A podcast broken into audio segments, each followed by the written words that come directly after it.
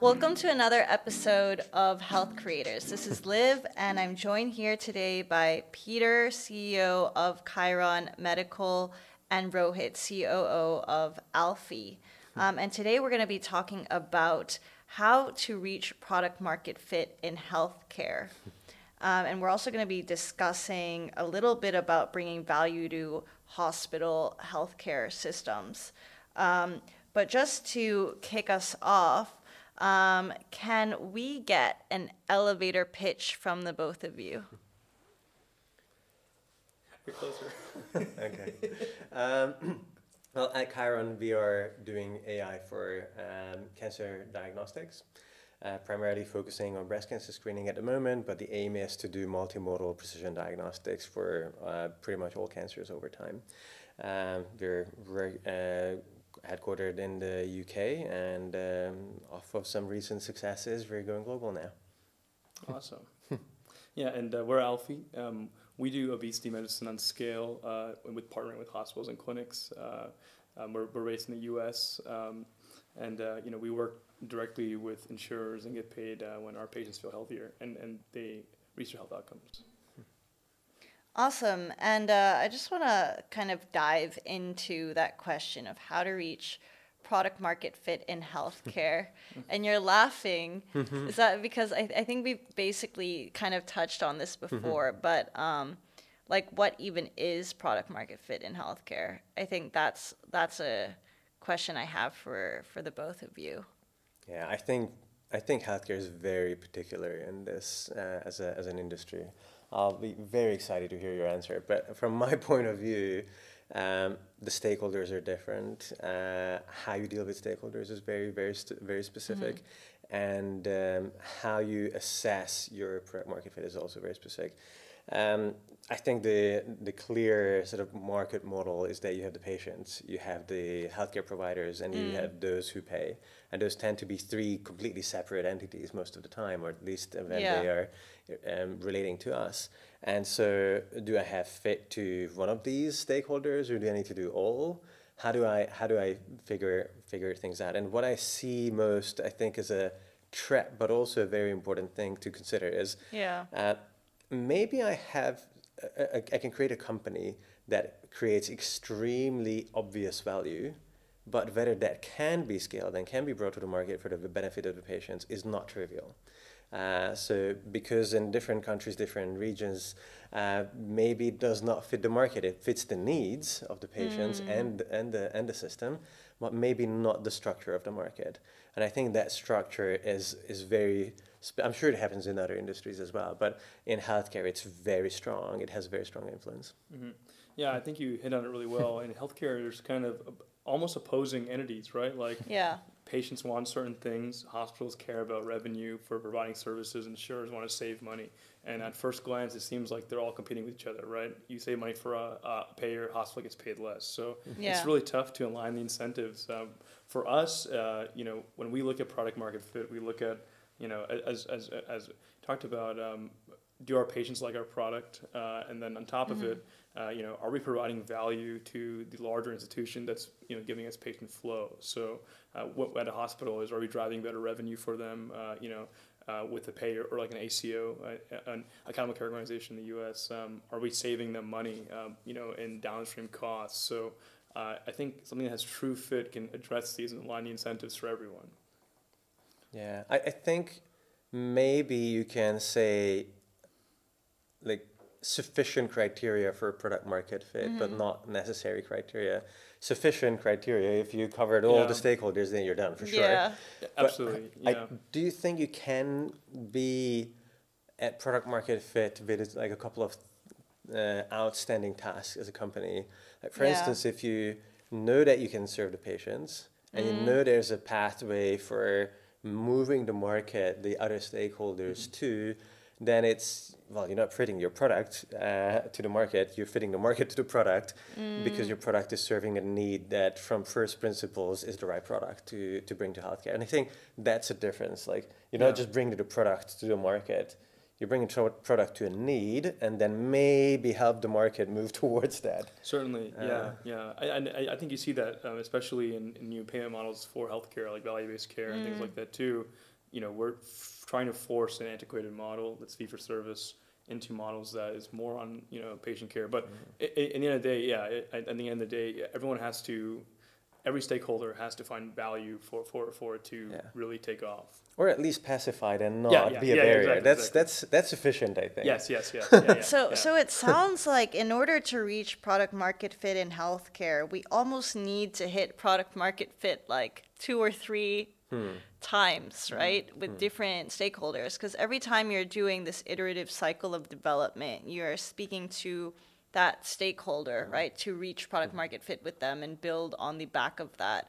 So it seems like when when you have a product that has a different user buyer and then different people in the pathway, um, you know, who do you prioritize, prioritize and how do you navigate Uh, that? just take one one step Yeah. back. Of course, what we're talking about is the Mm. the hardcore medical devices that really usually have the three. Uh, well, well, well in, in medical devices and care enablement, like like like, Yeah. like, like I think there's a distinction, and there are, there are companies that op, you know, for, for example, optimize back end office for hospitals. Yeah. You, don't, you, don't, you don't need to have patient buy-in or payer buy-in. For Exactly. still healthcare. Exactly. So I think it's kind of. I don't think you can say for healthcare. I think you can say Yeah. for uh, you know uh, things that affect actual like like patient care, things yeah, like the Yeah. actual clinical flows. Yeah, yeah, exactly. If that's impacted, you got to have to cover all three. yeah, yeah. And that's the tough one. It's also the most rewarding one. I Yeah, I think. think so. That's where the most value is, right? Um, but yeah, I mean, if you build a product that's helps automate prior authorizations, right? Like you need to have this hospital buy-in for hmm. that, or, or just like a like a wellness tracker, it's patient side. But If you do QC for payers, yeah. yeah, yeah, right, exactly, exactly. Hmm. Yeah, So for both Kheiron and Alfie, hmm. um, you need to satisfy patients, make sure the hospitals are happy, and then make sure the model makes sense with insurers. Yes, uh, kind of. I'm not 100% sure. Like, when you have that, then you're done. But I think, I, I think there are segments of the market, especially on the adoption curve, like the, mm-hmm. you know, some innovators on their own will move forward. It could be a patient advocacy group. It could be a mm. hospital that just wants to do the right thing and doesn't care about the, uh, like how they get paid. They just want to mm. really differentiate themselves. It's it, it's possible. Uh, if you think about sort of the early majority, late uh, majority, then sure, you need to you need to have it all covered, um, and that's why I'm saying um, that you may have sort of fit for the early market with a subset of the stakeholders, and then you conquer the other like like the the needs and sort of the the alignment with the other stakeholders to get to down the adoption curve. yeah, yeah. That's how you get your foot in the door, basically, right? Like you satisfy one, and then they help you uh, to Yes. reach the other people. Yeah, absolutely. And um, you know, once once you've done that one time in one hospital, how different is it moving to a different hospital? I think it gets easier, right? Like you know what to expect. Um, no one ever wants to be the first one to jump in. So when, when someone's already jumped in and survived, it's it's it's it's simpler. But I I think it's very nonlinear actually for hospital sales or clinic sales for any like larger organization. It's it's not like you put some money in Facebook ads and you expect to get this many click throughs, right? It's it's it's much more personal and slower, um, and it's uh, very case by case. I'd say. Yeah, yeah, I, I, I- I really believe that. Uh, I think there are some early adopters that are actually easier to work with than sort of right after the early adopters. I find uh, there's a lot of work on our side when we go with the early adopters, but they're very accepting Yeah. and supportive. When you go to the second batch that is not so accepting and they're ma- very keen because now they want to move and follow on, but not accepting of the of the uh, the inevitable problems that you still have. Yeah. I find that really hard. Uh, Yeah. After that, it, it, it seems like yeah, it smooths out. Yeah, Um, yeah, yeah. it- It's I, I think when you go to sales for for like um, a hospital or like a large clinic, um, you, same idea. You have like people who are innov- innovative who are trying to. It's honestly we, we, we, we find it's it's hospitals that are maybe like the third best in their area or or, or, or, or like a group that's not the incumbent because then they don't have a need to really innovate. The machine works well. You know those are the people you reach in the end usually, right? so so mm-hmm. it's it's usually smaller places you start with, you know, not small but smaller, like like Yeah, I agree. right. Manageable. Yeah, exactly, exactly. Manageable but meaningful. Yeah, exactly. The M and M's. Yeah. yeah, each bite. So you need to get the hospitals to buy into what you're doing. And then how does that relate to the insurance companies? And I'm not sure if you guys have the same like It, it, it, Yeah. It, it depends. Like like uh, for a hospital, for example, like for us, you just won't if unless you're like working in the confines of what insurance allows a hospital to operate in, unless it's like an ACO, which kind of sets their own rules. Uh, you have to kind of, as I I think you said nicely, like not piss them off, like like work Yeah. in their framework. But then the insurer can be your customer later down too, which is I think a higher level than the hospital actually. Uh, but those Yeah. are just those are like end, end stages. Like it, that's a really really long sales cycle for that kind of stuff. Large, you know, plethora of evidence that's required. Yeah, I think I think it completely depends on the indications for use. If we're talking about medical device, for instance, on our side, there are a lot of use cases that uh, are really working within the confines of uh, existing uh, workflows and uh, trying to do automation. Some of the automations are trivially doable. Some require some like kind of clinical or multi-stakeholder like medical group. Um, uh, uh, um, uh, sign off. In the US, that's the other trick. It's not just payer, provider, and patient, but the medical groups as well. Uh, should Yeah, not yeah. forget that. You have to get safety codes and get the buy-in from the associations. Yeah. So so doing that is uh, is is is critical. But some of the indications go also just beyond what has been done so far in terms Yeah. of patient impact. And I think those are the really tricky ones. Those are the ones you really want to do because you want to impact the patients.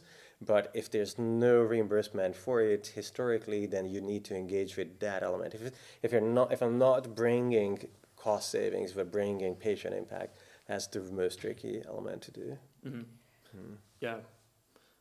we have patient, payer, provider, and medical groups. Well, well, well I, I, Yeah. I think it depends. Like, like, like for us, we we don't really deal with medical. groups. I guess like you know. Can, can we can you explain what these medical groups are actually? I mean, it's a very U.S. phenomenon. yeah. Where, uh, where uh, there's usually sort of a kind of unionized uh, like entity of doctors relating to each hospital. So the, they, they work very closely with the providers, but there's a, a strong barrier of operations and and the incentives as well uh, between the two. So like And- a, an uh okay, I see. Yeah. Uh, uh, Yeah. They're the ones for medical devices, like, um, and for, uh, you know, you know, like the association of, Mm-hmm. uh, you know, the, the, the, the American Association of Ophthalmologists or things like that. Mm. They're the ones who sponsor, you know, like devices. Uh, you know, they advocate for new codes uh, to to get reimbursed for. That's the that's the next Yeah. group, the professional societies. Oh yeah. Oh, oh you're talking about. I, I see. Yeah, okay. yeah. I- there's the- Professional societies. There's another one. Uh, uh, we also left out government and a couple of other stakeholders that might be relevant. Yeah, yeah, yeah, yeah. yeah. uh, this is deep in like like medical devices, and, and Yeah. I, I, I think yeah. The professional societies, like for instance, American College of Radiology, Society of Breast Imaging in our case, uh, or there's also the patient advocacy groups, which are more on the patient side.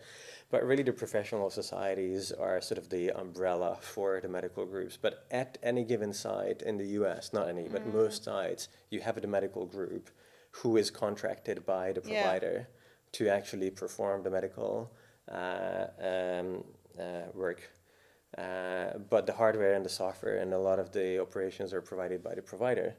Uh, and a lot of the coding and, and reimbursement is actually done separately for the medical group and for the provider by the payer, which is a lot of fun to work with. Uh, Okay, I get it, ish. so, patient gets value from this thing that you're building. hopefully. Uh huh. yeah. And then the provider is the one who makes a decision on whether or not patient gets to use your thing. Not all the time. Really? Yeah. Okay. It's a, a, a lot of the times the provider ha either the provider uh, purchases some tool or service that they Yeah. use, or the provider purchases a tool or service that the medical group uses, or sometimes Mm. the medical group has their own budget and they buy to purchase the tools for their own use. Uh, it can get all sorts of varied. Yeah, yeah. th- th- It, this is kind of out of my realm, like with, with, with, with, like pure devices and stuff. Um, you know, uh, well, I I guess I I guess for us, um, it, it, it really depends. Uh, you know, we act as a uh, like a full service like clinical um, organization too, where people refer patients to us for care, um, and we provide that on scale. So you know, uh, the the like patients have to like us, but you know, we can take patients if they come de novo to us, but usually they're coming through, you know, a hospital group that, you know, an, an orthopedic group, for example, uh, they, they have patients who need to lose weight for, uh, you know, getting procedures done that are prohibitive otherwise, or, uh, you know, uh, an ACO that wants to save costs for, for their patients because they're, you know, spending a lot because they're, they're obese and things like that. Okay, so I guess the the differences are because you, you're not a device. No, um, um, we're we're like uh, a, a care platform and software that, that that provides care for patients. So so so, so like we, our technology is, is in our algorithms that decide and, and on, on, on clinical decision support. So so we provide a very high level kind of obesity care that, that you know standard primary care is, is very kind of outclassed and, and that's why we have an obesity crisis in the U.S. Right, uh, you know b- beyond eat less and exercise more. That's really the, the end of it. So, so we we we um, look at the patient's values and, and psychometric values and, and, and health data, organize that, and then decide which medications will work the best. Almost all automated on our on, with our software. And Yeah. Then our clinical staff then can make those recommendations a reality for the patient.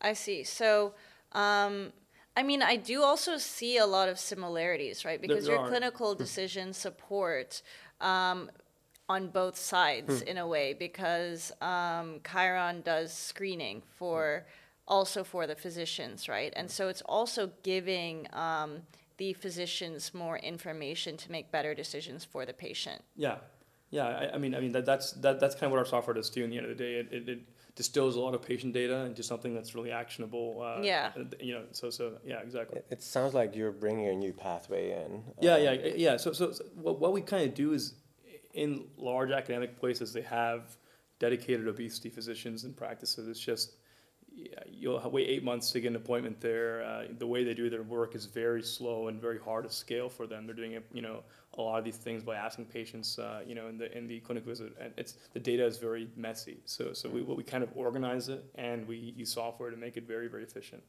Yeah, and, and on our side, we are very closely working with existing pathways. The breast cancer screening is one of the most established, most ingrained Yeah. pathways, and we're we're aiming to help with that. And this pathway is very closely. Everyone knows what they're doing. The medical group knows, the provider, the payer, government, patient advocacy groups. They all know what they're doing. So fitting into Yeah. that rather than bringing a new pathway in, I think is Mm. slightly different. But even though we are trying to support uh, Yeah. uh, the uh, patient care with better information. Yeah, but I, I mean, like we, we, we have to fit into like the regular primary care pathway too, or or, or, or, or like the referral pathway as well, right? So so uh, yeah, yeah, I mean, like you, you can't just carve out a hole in your niche. It's it's like we we are, we're filling uh, kind of a gap, uh, but we have to work in that larger ecosystem. Okay, so we have um, like different pathways you can take, different stakeholders. Um, what's like the the number for product market fit?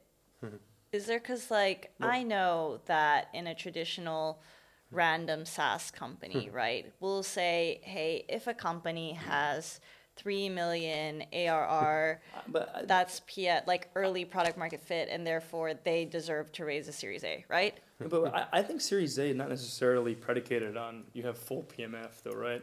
I think full PMF is like I know for sure I put in one dollar and I get two out. That's that's like PMF. Uh, you know, I think Series A is like you've shown strong indicators, but but you're you know Yeah. I, I think it's really growth stage. You know, it's still early for a reason, right? Uh, so.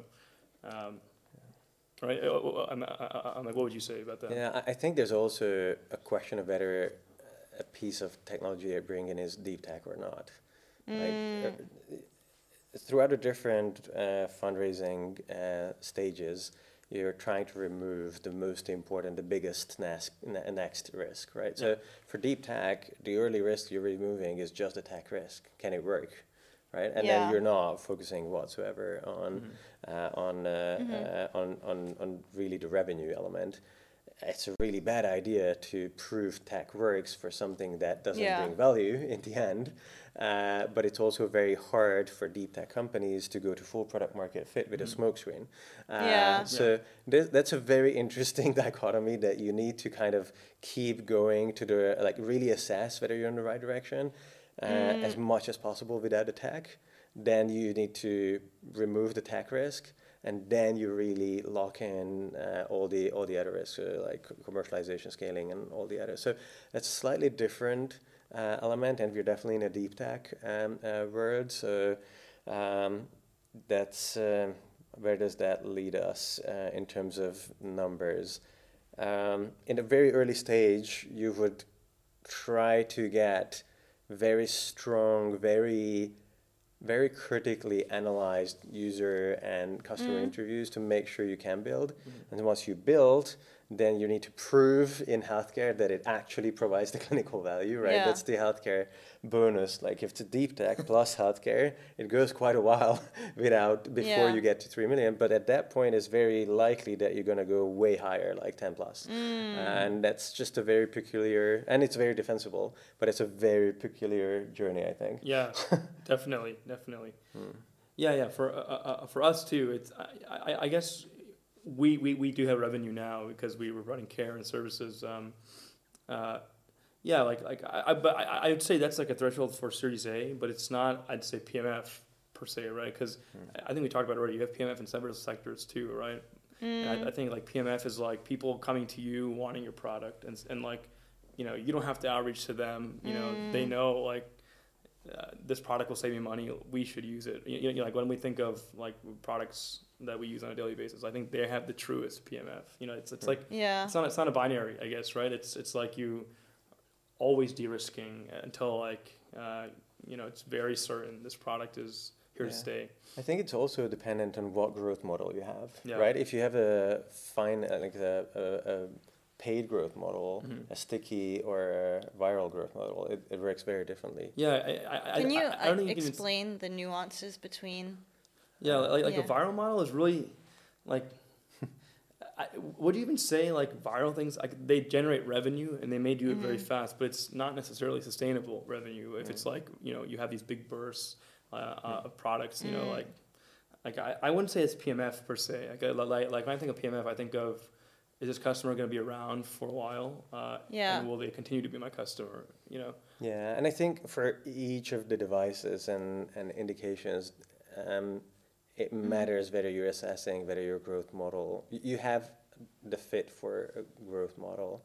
Uh, and because I I'm just reflecting on what you, you just said, um, coming, like customers coming to us Mm-hmm. uh, without reaching out, that's maybe more important for a sticky model, but Yeah. not for a paid model. Yeah, yeah, for yeah. paid model is like if I running this marketing engine uh, for this product, it is working with that growth yeah, model. Yeah, yeah, right, right. Fair. Yeah, yeah, yeah, right, right. Uh, yeah. Yeah, like well, one dollar in is like two dollars out. Like that's that's what you yeah, know. that's that's yeah, Yeah. yeah. so um, there's the viral model, the sticky model, and the paid model. These are how you can grow a company, essentially. It's a one way of looking at Yeah. oversimplifying the three ways of growing a company. Yes. yeah, yeah, yeah. But uh, these these models are they related to product market fit or scaling after? Well, I, well, I mean, I, I, I, I, a good I, question. I, I think PMF is not like I have PMF. Like I, you ask any founder who says that, uh, you know, even until the IPO, they'll be like, we're still iterating and learning, right? So like, Yeah. I, I, I'm hesitant to say like even Series A is PMF. You know, like I think I think you're in a, a more de-risk position. Yeah. But um, I think it's uh, yeah. I think if we get uh, probably many different people have different uh, definitions of what a product market fit is, and uh, uh, for good reason. yeah, yeah, yeah, yeah. Uh, uh, I think assessing whether there's product risk for the company and how much Yeah. product risk there is, I think is that is a very reasonable question to ask. Uh, Is there a need? I think that is testable. Is there a need that there is a market where the customers have willingness and ability to buy. And in healthcare, because of the separation of the stakeholders, it's not an easy question. Yeah.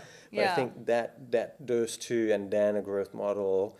Uh, does this mark does this product fit for a specific growth model that then actually can take over a market?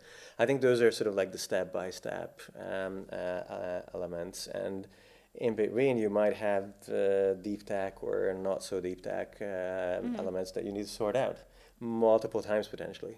Yeah. Uh, Definitely, yeah, yeah. Hmm. Uh, uh, I'm like I, uh, I might definitely agree with that. Um, and we talked a little bit about the iterative process of reaching product market fit, right? Because it is a lot of iterating. Um, and when you have a software product that you can bring to someone and just continuously change every day until you hit product market fit, it's a little bit different than um, having a product that sits with patients, clinicians, payers, providers, and all these different stakeholders. Um, and having to iterate on that. Um, so I'd love to know more about, you know, your process of iterating to product market fit and how you do that with all these different stakeholders Yeah. um, touching this piece of Uh, uh, just before we go on, Yeah. I'd like to give a quick kudos for all the lean startup methodology experts who have done all of this, the Yes. three models and the iterative process. Uh, uh, Eric Ries and probably forgetting the other two major names. Yeah, I can't, I can't remember. Uh, but yeah, I think I can't take credit for the for all, all, all these models. I just uh, really like using them. Um, yeah. Yeah, uh, I, I- think what, to answer your question, uh, when you have software, I think even when you're working with these right stakeholders, I- you can iterate with, with them. You know, you know, uh, Mm. you have to be more more cognizant and careful in the way you do it. Like like when you launch software to someone, uh, the only way to really iterate is customer feedback, right? So yeah, uh, you, you know, you'll never know that until you are working with a hospital, right? So, so I think, um, yeah, like it's always, uh, our software engineers are busy always, Yeah. you know, it's not like they finish it and it's done. Um, I- like, like, I, I think that's just the nature of software in general. Like even it's, it's, it's like similar, to, like you can't be so gung ho, like we're completely revamping everything because people have workflows. Mm. Uh, but, but, um, yeah, it's always iterative though. Yeah, and it's a bit different for regulated devices. Oh yeah, that's true. then it goes completely. Um, It's well, like- it can go quite crazy. you Yeah, yeah, yeah, right. Uh, one of the one of the engagements that we had in the past is a semi-governmental uh, professional body uh, that is having a, uh, the attitude of let's do a large um, um, uh, randomized control trial, Mm. uh, which takes like two years to set up. It takes three years to run, and then publish the results, and then we give you feedback. So. That's hard. The feedback loop would be seven years. That's not really something you can do. As Yeah. a, yeah, yeah. and then, of course, you need to look for other ways. So, what is an early adopter that I can work with? Uh, can I have some versions of my workflow that I can test with? Uh, Do I need to do uh, sequence the, the Yeah. number of clinical studies? Do I do it in re- regions and jurisdictions where I can go faster? Uh, there's a lot of consideration, but you need to find a path, right? Like it's it's not okay to do a seven-year feedback loop. Um, Yeah. That, that- that's ridiculous. that's Yeah. so hard. yeah. Yeah. And of course, there's elements that are regulated in a medical, medical, uh, regulated medical device, and Yeah. elements that are not necessarily. Of course, we want to do the maximum speed with Yeah. the non-regulated part. In a regulated part, you want to Mm. Work with the uh, the ethos and sort of the in um, the intention of the regulations, which is keeping safety for the patient, Yeah. not just going by the book, so so that we go by the book because that doesn't reduce the risk and it's slow.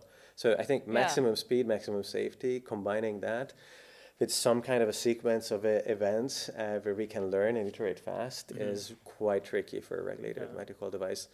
Um, I take it as an extra task to do. Yeah, I, I, th- I think even like you, you know like in, in startup land, I, I guess it's SaaS, right? It- It's like you go until it breaks, right? Like with, with even with hospitals, like you have one chance. You can't like majorly screw it up, right? Mm. And and with, with like uh, clinicians who work with you, you leave a bad taste in their mouth. Done, right? Like so Mm. so you have to be very careful, uh, you, you know, on the way you do it. It's not like you can just change up a product overnight. Uh, but um, yeah, I, I, th- there is, there is like changes. Like, like even for us you know we, we have studies we run and internal data we collect um, uh, but it's it's like in the protocol of, of the you know uh, study period I guess right? Like you change the UI a little bit here or you, or you add like a functionality for a patient to view something. It's it's not drastically affecting the care modality I guess. But I, I guess for you it, it does right? Because Does it? so if you change the interface of something, does that part now need also new right like do you know what I mean? Do you need It- new it- studies it done depends for that? on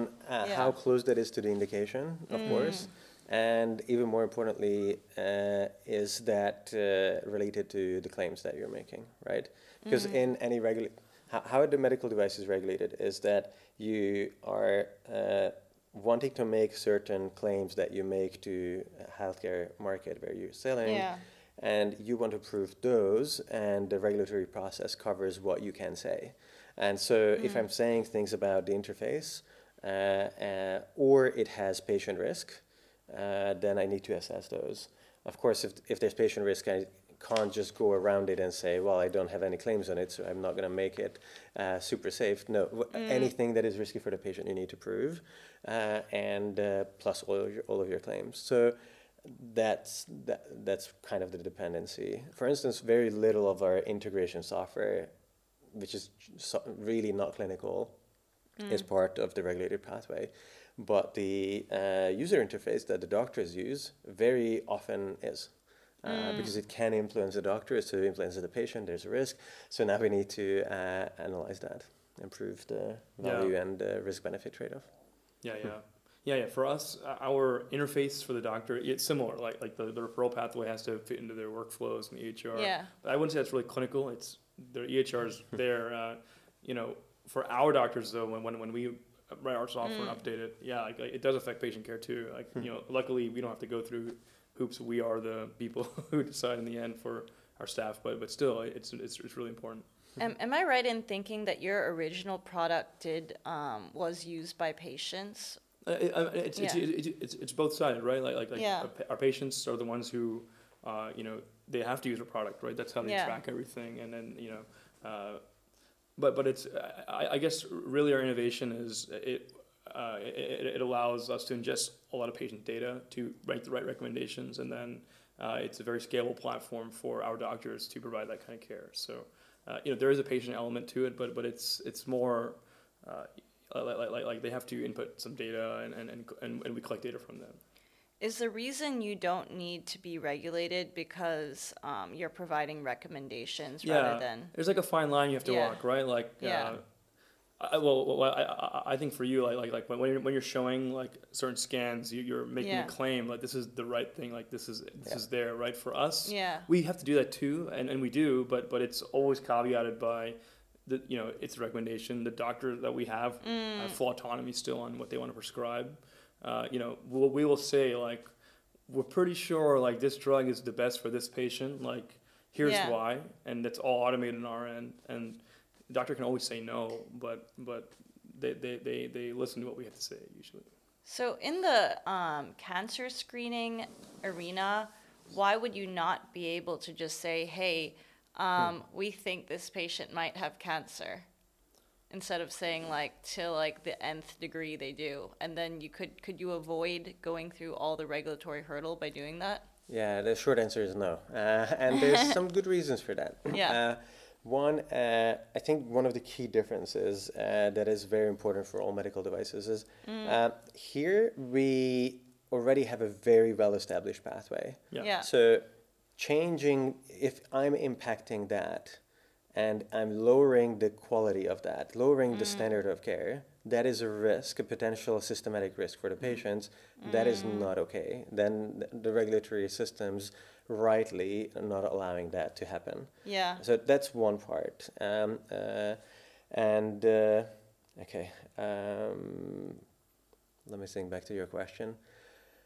Um, I, I think the reason why we can rather is is is uh, I think you hit on the nail right? Like like there are certain very established pathways for us uh, you know all the medications we use can be used independently but but Oh, okay. we, we we provide really good insight on why which ones are much more effective. That's why we can have much better efficacy than blanket prescribing. So anything we can prescribe, the patient will not get harmed per se, but it's a matter of how much more benefit That's can we provide. that, that's the key. Uh, if we are saying that a patient has uh, cancer, I there are quite a bit of follow-up uh, diagnostics that might be radiating, Yeah. uh, might be biopsy. You're actually puncturing and cutting and, and you know really torturing a patient. Also, the psychological effect yeah, yeah, yeah. is really really big on, on patients from, from screening that uh, there's a lot of studies about and you don't want any of those you want to minimize those negative effects. So you can't just overdiagnose. There's a very big mom, uh, movement against overdiagnosis in cancer detection. Uh, so that's one of the risks we need to look at not just uh, having cancer as a risk.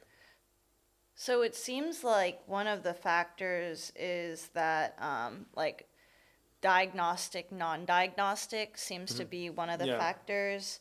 Um, and then also terminal versus not terminal, right? Because obviously obesity um, is a huge problem um, and is a precursor to a lot of terminal illnesses, but maybe isn't seen as um, yeah, yeah. It's not terminal. Yeah, and, and uh, yeah, I, I, I, I think you hit the, the the like nail on, on on the head with those. and i think well s- maybe sorry to say but obesity is not going to be a surprise for the patient Yeah, exactly. Well, cancer, having cancer will be a surprise, right? So you Yeah. don't want to misdiagnose, and you're you're not diagnosing. Okay, is this person Yeah, yeah, there? yeah. You're giving a pathway for an uh, unknown on, problem. on the care. Yeah, yeah, yeah. Like, Yeah. like obesity is very simple to diagnose. Uh, you, you know, the, the, the standard of care is uh, BMI, right? So, so once you pass a certain threshold, uh, you know, I don't, I don't think scales are regulated devices. Uh, but, yeah. but but if I make a wrong determination But- for the patient, but it's it can more- completely change the patient's um, um, well-being, both mentally as well as physically. yeah, And we need to trade the two off. That's a tough one. yeah. It's interesting. I mean, I think we, we, we talked a little bit about the funding cycles and how that sort of relates to product market fit in um, traditional companies. In um, biotech and f- like uh, pharma startups, it definitely does not really relate, right? Because you see like publicly traded companies running a phase two study, meaning that like they are not even close to actually getting that medication to a patient. Um, when you're dealing with um, technology that enables hospitals to to provide better care, how does that correlate to the funding cycles, or is there even a correlation there? Yeah, I- I would say pharma, big biotech is basically an extreme version of uh, healthcare regulated deep tech. It's just biotech risk rather than Yes. chemistry and biological risk rather than than Yeah. like software tech risk. And uh, I think actually in many ways the better or like deeper medical devices would benefit from a funding um, um, ecosystem closer to what pharma has. Of course, the what is the benefit? What is the final cost that one can charge? There's there's some big questions on that. Ob- Obviously, when a drug goes over, uh, uh, gets to everyday use, it becomes an extremely lucrative business, but it's very hard to get to. In medical devices, there's a bit of a push of, okay, we're not going to pay that much, so we're expecting less risk, and we need like a faster uh, reach to the market, which means some of the really impactful, potentially very novel medical devices don't get the funding and the support that they would need. And uh, uh, I think when it's software, it's even more strongly pushed. Uh, a lot of the investment uh, um, in- investors are thinking, hey, it's software, you should be able to do it in two weeks. Uh, okay, if it's medical devices, deep tech like AI that we do, it goes way more complicated, potentially harder than hardware. And then you need to be regulated. I think I think we're not yet uh, at the stage where there's enough investors who understand this space because the space is very new. yeah. Um, yeah. I, I, I think part of it too is just it's it's hard. Uh, it, you, you know, it- like like you can get feedback on a SaaS product. Like, I can, if you get five customers from Product Hunt, you, you know you, you can iterate right away, right? When you're building medical Yeah. stuff, it's not very easy to reach doctors or hospitals, right? So so so. Uh, you know, naturally, I, I understand why it's harder, right? It's it's it's riskier. It's much more. It's it's much more grittier pathway. You know, uh, Yeah. uh, uh, you can't launch a medical startup out of your bedroom like you can launch Airbnb, right? Like, like, like so, so uh, it's, it's it's just it's it's riskier, it's, ju- ju- just frankly, right? So, Yeah. I think what is not what the investment market is not yet realized is how sticky and how defensible and how Yeah. useful and how much of a value uh, the healthcare um, um, solutions, medical devices can provide. I think because that appreciation is lacking, uh, the model, the risk model towards it is not appropriate, Yeah. which means the pressure is not really fit Yeah, yeah, yeah. To the problems and the trajectory that we're on. Yeah, yeah. Like I, I I guess there's like a risk balance equation, right? Yeah, like, like exactly. It, it, it, it, it does seem too conservative sometimes, Yes, right? exactly. Yeah, absolutely agree.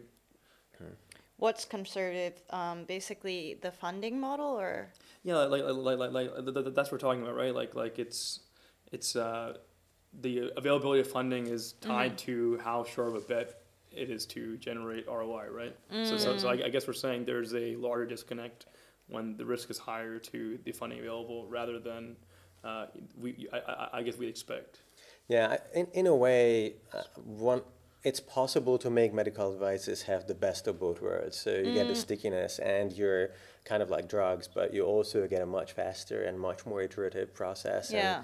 And, and, and, and that is possible to do. But I think the investment market sees most at the moment the negatives the, of both worlds. That it's way slower than software and it's less defensible than, uh, than uh, various molecules. And then and then of course you're going to be sort of on a slightly different funding environment and journey, and that which obviously makes things harder. Um, yeah. and do you find that um, you're often uh, compared to against uh, uh, typical software companies that don't operate in healthcare? Are you pegged against the same metrics? I wouldn't say we're pegged against them. Uh, you know, most generalist investors, like it's, maybe when you go to a generalist uh, who really is doesn't know, you know, two things about healthcare. Maybe you are, but you know, those are not necessarily the best investors then either. You know, that's why we like, like our investor now Nina is great because they're, they're they understand the space very well. Uh, and I think when if you go to even a generalist that has a dedicated healthcare partner, they they understand. Like I don't know how it is for medical devices. I'm sure it's harder, but even for us, like like in clinical pathways, uh, you know, you you can't compare yourself because you can't just get out and get customers, right? Like I, I think one of the advantages for a lot of SaaS startups is you can sell to other SaaS startups, right? Mm. You know, Yeah. like I think SaaS has a very, I fully agree with you. I think the type of investor is the key question Yeah. here. Uh, and the mental model that the investor has, right? Yeah. For SaaS, there's the exact numbers, as you said, that Yeah. everyone is following. Have you hit exactly this checklist? Then you're good. Otherwise, no.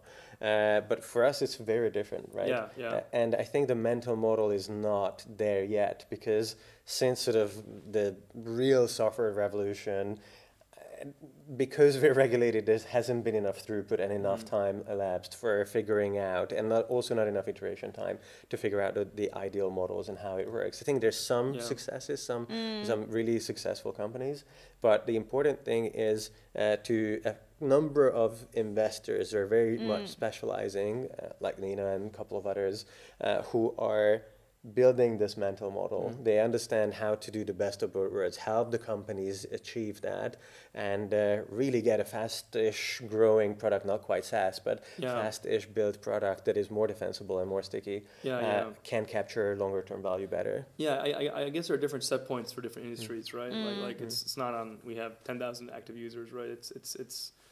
Do you have how many like hospital contracts do you have? Right? Yeah. Or, or, or, or, or, or I guess in your Pretty case, much. it's it's it's like that. What where's the data at, or, things like that, right? Hospital contracts. Yeah, yeah. That, that's It's yeah, good. It's fair. yeah, yeah, yeah, right. Um, so, what is like the rate limiting factor to reaching product market fit? Is it um, the number of doctors essentially that know about your product? Uh, rate limiting. It's It's Uh, the entrepreneur. because we need to solve so many problems. yeah. the faster you solve all the this very very long list, the faster you're there in a way. Yeah, I, I guess like wh- wh- uh, I'm, I'm kind of I, I, I- I'm not sure if I understand what you're asking. Like like like rate limiting step like, uh, like I'm, I'm I'm thinking about it like an enzyme, right? Like, but but but but but um, I, I don't think there's like one particular thing, right? Like it's Mm. it's just sales, right? Like like when, when you have a product that's ready, like for, for us, I, I don't I don't know for you, for you guys, but but like, uh, how many hospitals can you reach? Yeah. Demonstrate efficacy in this product, or not hospitals, or just clinics or healthcare institutions.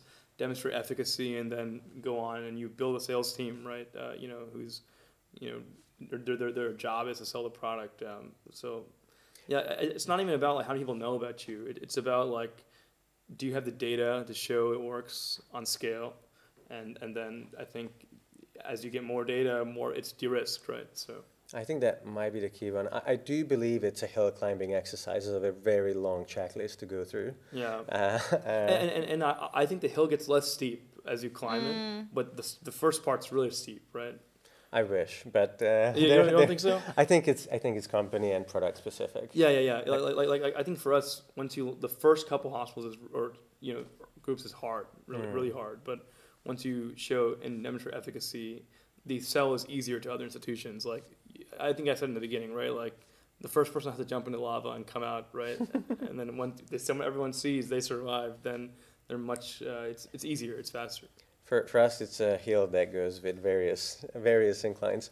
Uh, the way it is is, uh, of course, you need to get a team together. Then you need to get some of the tech and some Yeah, of yeah. the early right right right proof, and then we actually knew that the best flagship product and value proposition we can have is going to be very hard for the market to immediately accept.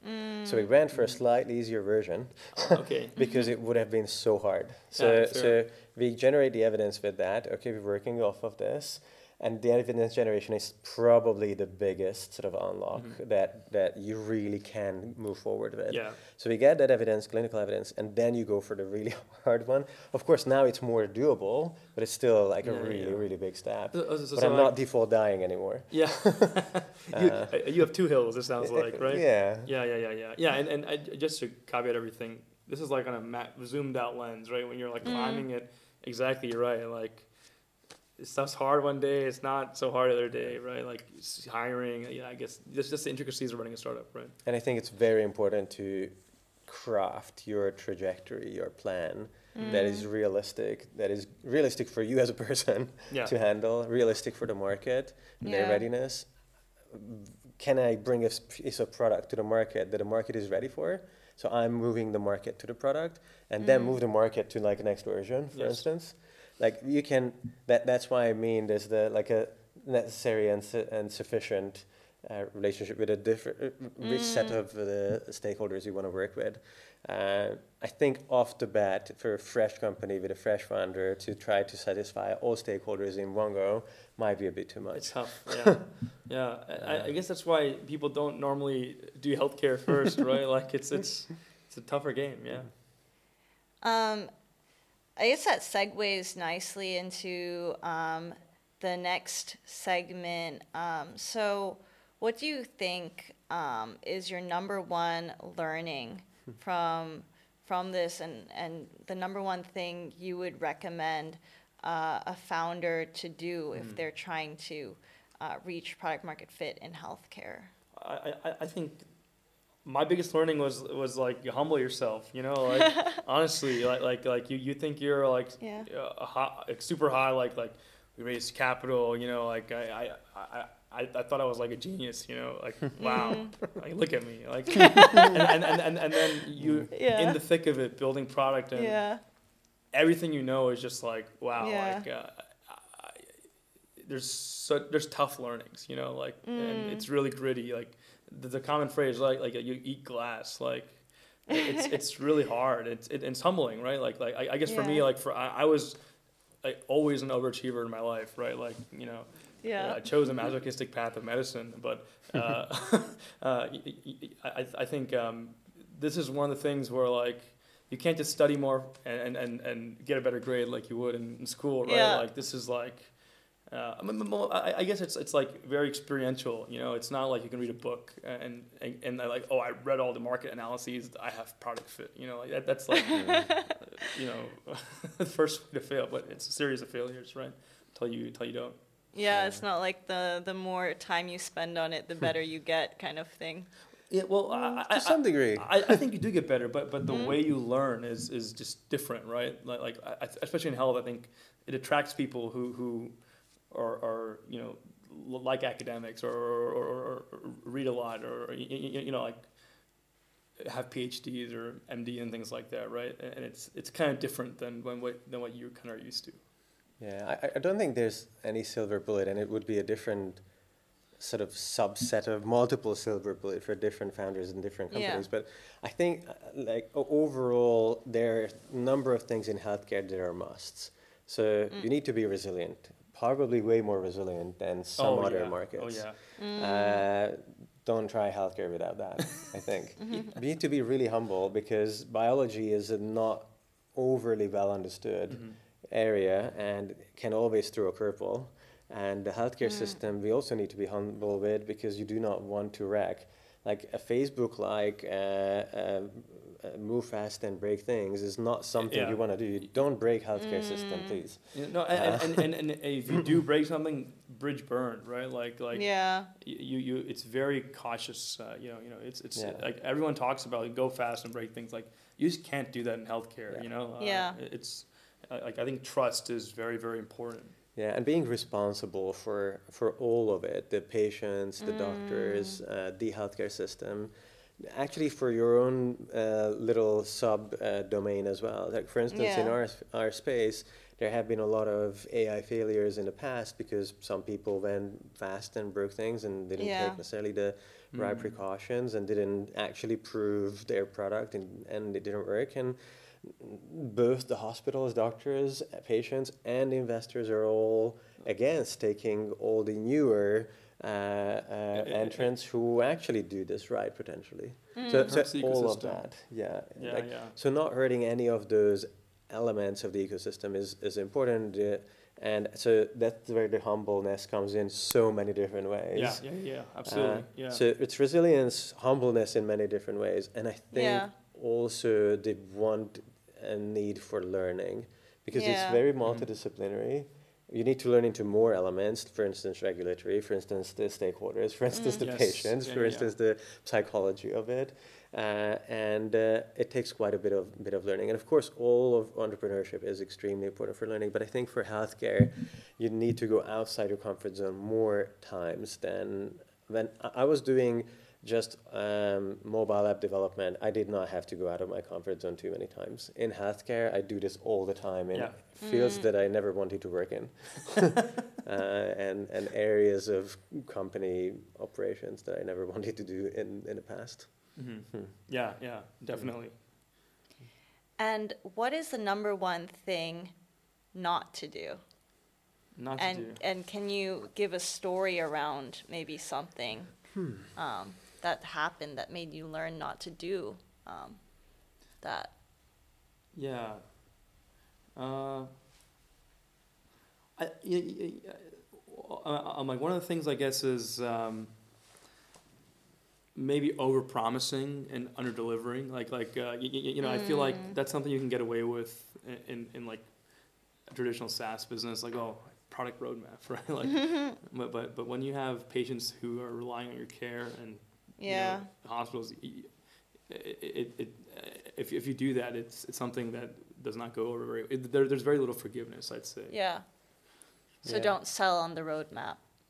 no you can sell the roadmap but uh, sales is sales right like people stretch the truth right and you, you have to be very careful i think um, in health Yeah, um, I think one element is um, I, I really have two. Sorry, it's not gonna be one. Uh, Okay. One is don't go against the doctors. ah, yeah. Uh, the Yeah. doctors are really on the front line. They're really trying their best most of the time. They put their Yeah. whole lives into helping the patients and doing this thing in this area that, as a tech founder, you're coming into. Yeah. I think coming in with respect and helping the doctors rather than making their lives harder is very important for the patient, for the doctors, for the healthcare mm. system. And ultimately, they are the ones who know this domain best. So working with them, learning from them, helping them is really something that haven't seen enough in healthcare. I see a piece of user interface with for radiologists, for instance. it's clear that it was not done with the same amount of effort than most of the mobile apps that we have. A- And that's just not right. I think I think really working with the doctors, making sure that we have something that uh, they can and, and like and, and are really uh, effective at using is, is important. Um, and the other thing is don't cut corners. Um, Yeah. There are patients down the line. In the end, I do not want to um, uh, personally uh, put a piece of software out that can impact patients on a really large scale, and, and some of those will be badly impacted. And um, again, this, this comes back to hu- the humility. This will impact again the doctors, the patients, the healthcare system, and the full on the other uh, other companies. And I and I see this a lot. On our side, we had our first clinical trial in 2018. Just Yeah. promised to give a story on this. And in mm-hmm. 2018, we had our clinical trials uh, had results that were better than anything we have seen in the market. Mm. We did a bit more deeper, and we did the same methodology than anyone else, but we did a bit more deeper analysis next day or a couple of days later, and we knew, mm. hang on, we have, we can see that the methodology used so far doesn't actually make AI for breast cancer screening guaranteed to be safe for patients. So we did not come to the market in 2018. We did another way bigger study with a lot of effort, and uh, and we made sure that that had new methodology that actually proves for us more than anyone else that our software actually works. And uh, you know it. Everyone said that we were absolutely crazy. Uh, why are you waiting two years for coming to the market? You're going to kill your company and we can see that pretty much all the other companies are uh, in, in the space right, that were around at, at, the, at time uh, have stopped or have not managed to get anywhere. And this is just what happens. You, you bring a piece of software or something into everyday use, it doesn't work, the doctors don't want it, impacts the patients negatively, it just doesn't work. Not worth trying because it's not going to uh, lead to success, and in the short term, you're harming some people. Yeah, absolutely. Yeah, yeah. In the end of the day, it's you know, it's not just dollars lost. It's it's patients being affected, right? Uh, so that, that that's the most sobering truth. Uh, you know, uh, you, you have to really be very cognizant on everything you do because um, someone is is they're not a number in the end, right? It's, it's someone with a family, right? So absolutely. Yeah, exactly. Awesome. And final question from me. Um, I want you to take yourself back to um, when you first founded the company, and what would be the one piece of advice you would tell your yourself, your younger self? Yeah, it, it will be okay. you will survive it, even Oh, if you believe that it's impossible to do this. It's gonna get ten times worse the next year, and ten times worse the next year, and See, ten times worse the next year, and you're like- still gonna be okay. It sounds like every year you gotta tell yourself. Right? yeah, every time, every year I could have told that myself. Yes, Yeah. but now I know. Now I can project it, and that's the number one thing that you'll be okay. And Yes. just, it's gonna be way harder than you can imagine. Just accept and know that you will be okay.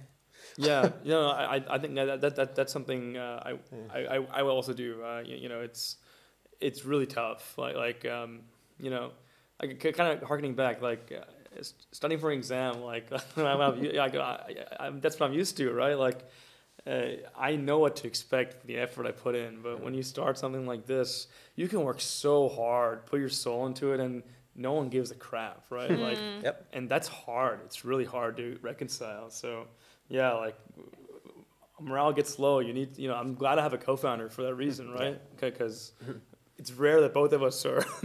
I think having support group that can reinforce and yes. help you Yeah.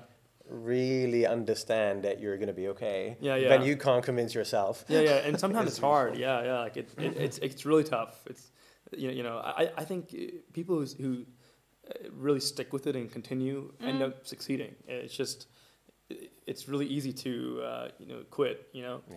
Well, So, what would your advice to you be? I, it's a, a similar kind of thing, and, and, and always, you know, uh, as you're going through this process, um, uh, you, you know, take ev- like absorb as much information as you can. Even even though when you you, you may have preconceptions about a lot of things, like I certainly did. That's a good one. Uh, uh, uh, you, you know, always assume like you're wrong because you probably are, right. Humility and learning. yeah, yeah, yeah, Yeah. exactly. Comes from this, Yeah, You have to be really, really humble uh, with with everything you do because uh, the world works and and what you read is different than what you see. You know, I guess. So so so in everything, yeah. Yeah, and theory and plans, when they meet practice, they usually crumble. Oh, completely. They're, they're so disparate. Yeah, they're so disparate. Yeah, everyone wants to to go some way, but it doesn't actually go right. Yeah. Awesome. So, in summary, be humble and it's going to be okay. Yeah, Yeah. if you're humble and want to learn and you're resilient, it's going to be okay. Yeah, yeah, yeah, yeah, yeah. And, but sometimes that gets beat into you. Like, like you, yes. you have to learn to be humble. I think. Burnt into you Yeah, yeah, yeah, yeah, yeah. by yeah. the days. That, oh, certainly, certainly. Yeah, yeah. Long days at the office. Yes, it is. So, in addition to the Health Creators community, you'll also find everything you need on healthcreators.co. That includes our educational tracks, vendor selection tools, CRO databases, and even which investors you should be talking to. When you log into healthcreators.co, you'll also have direct access to Neuroute for clinical development and a bunch of other resources you need to build better companies in healthcare.